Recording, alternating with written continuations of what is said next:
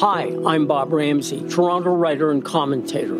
Twice a week, I offer my take on the world, from craven politics and unchecked ambition to secret sauces, bitter loss, and fist pumping redemption. They're stories to live by quirky, high style, tear jerking, funny ha ha, sometimes funny peculiar. My tales don't walk down the sidewalk and browse in the windows, they sneak into alleyways and come out onto different worlds.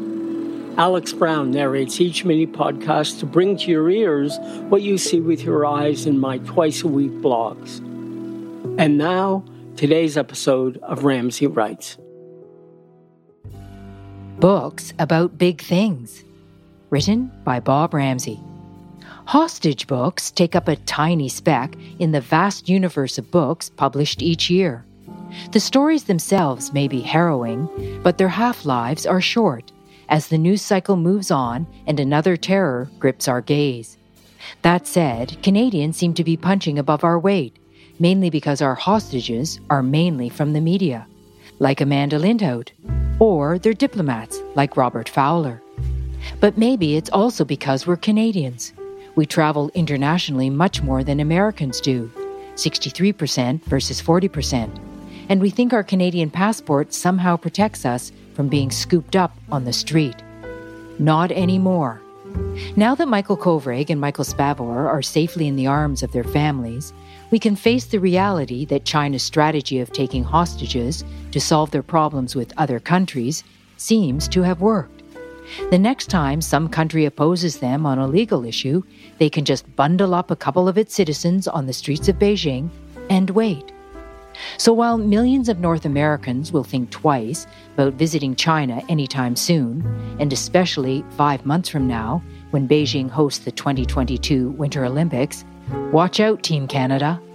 Enough foreigners will always find reasons to go there to make kidnapping them like shooting fish in a barrel. But back to hostage books. It's clear the two Michaels will be asked to write the story of their hellish 1,000 plus days in a Chinese prison. This is a story only they can tell. But it shouldn't be the only story that's told by them.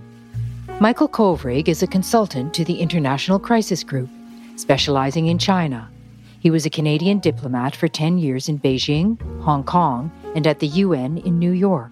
He speaks Mandarin fluently Michael Spavor is one of the world's top specialists in North Korea.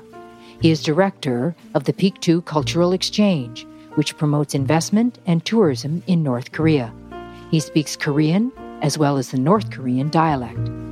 So these aren't Canadians lacking in expertise or views on either of the world's two most bellicose nations. When they do decide to talk about their experiences and their views on the issues beyond their own, I, for one, will be listening. We're also not talking about the China or North Korea of a decade ago, which were largely viewed as over there, with little effect on Canadians' lives, let alone the lives of people outside Asia. But now, China is dominating the foreign policy agendas of America, Russia, Britain, and France, as well as regional players like Australia. China may well overtake the US as the world's biggest economy by 2028.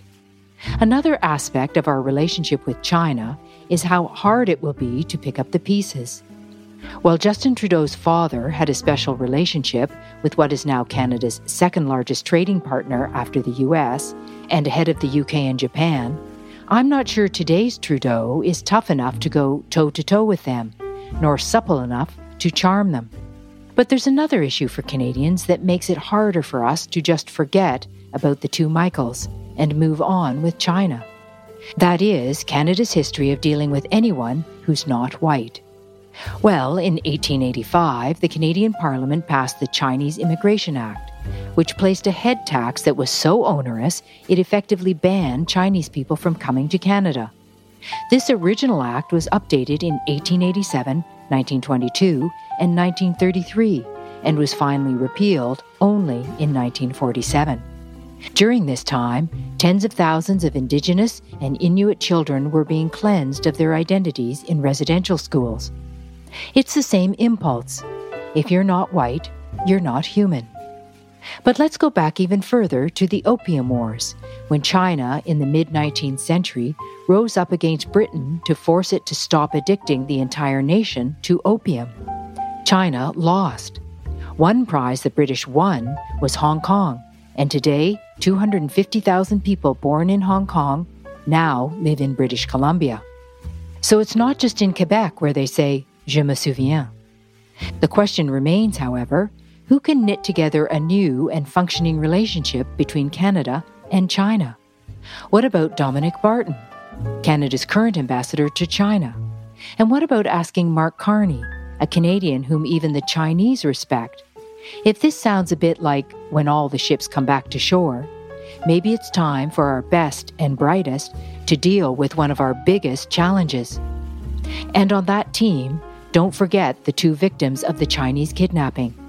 Michael Kovrig and Michael Spavor aren't victims anymore as their hostage stories will surely attest. Today's Ramsay Writes was read by Alex Brown. For more information on Bob Ramsay, his work, and all the other things he does besides writing, go to ramsayinc.com. That's R A M S A Y I N C.com.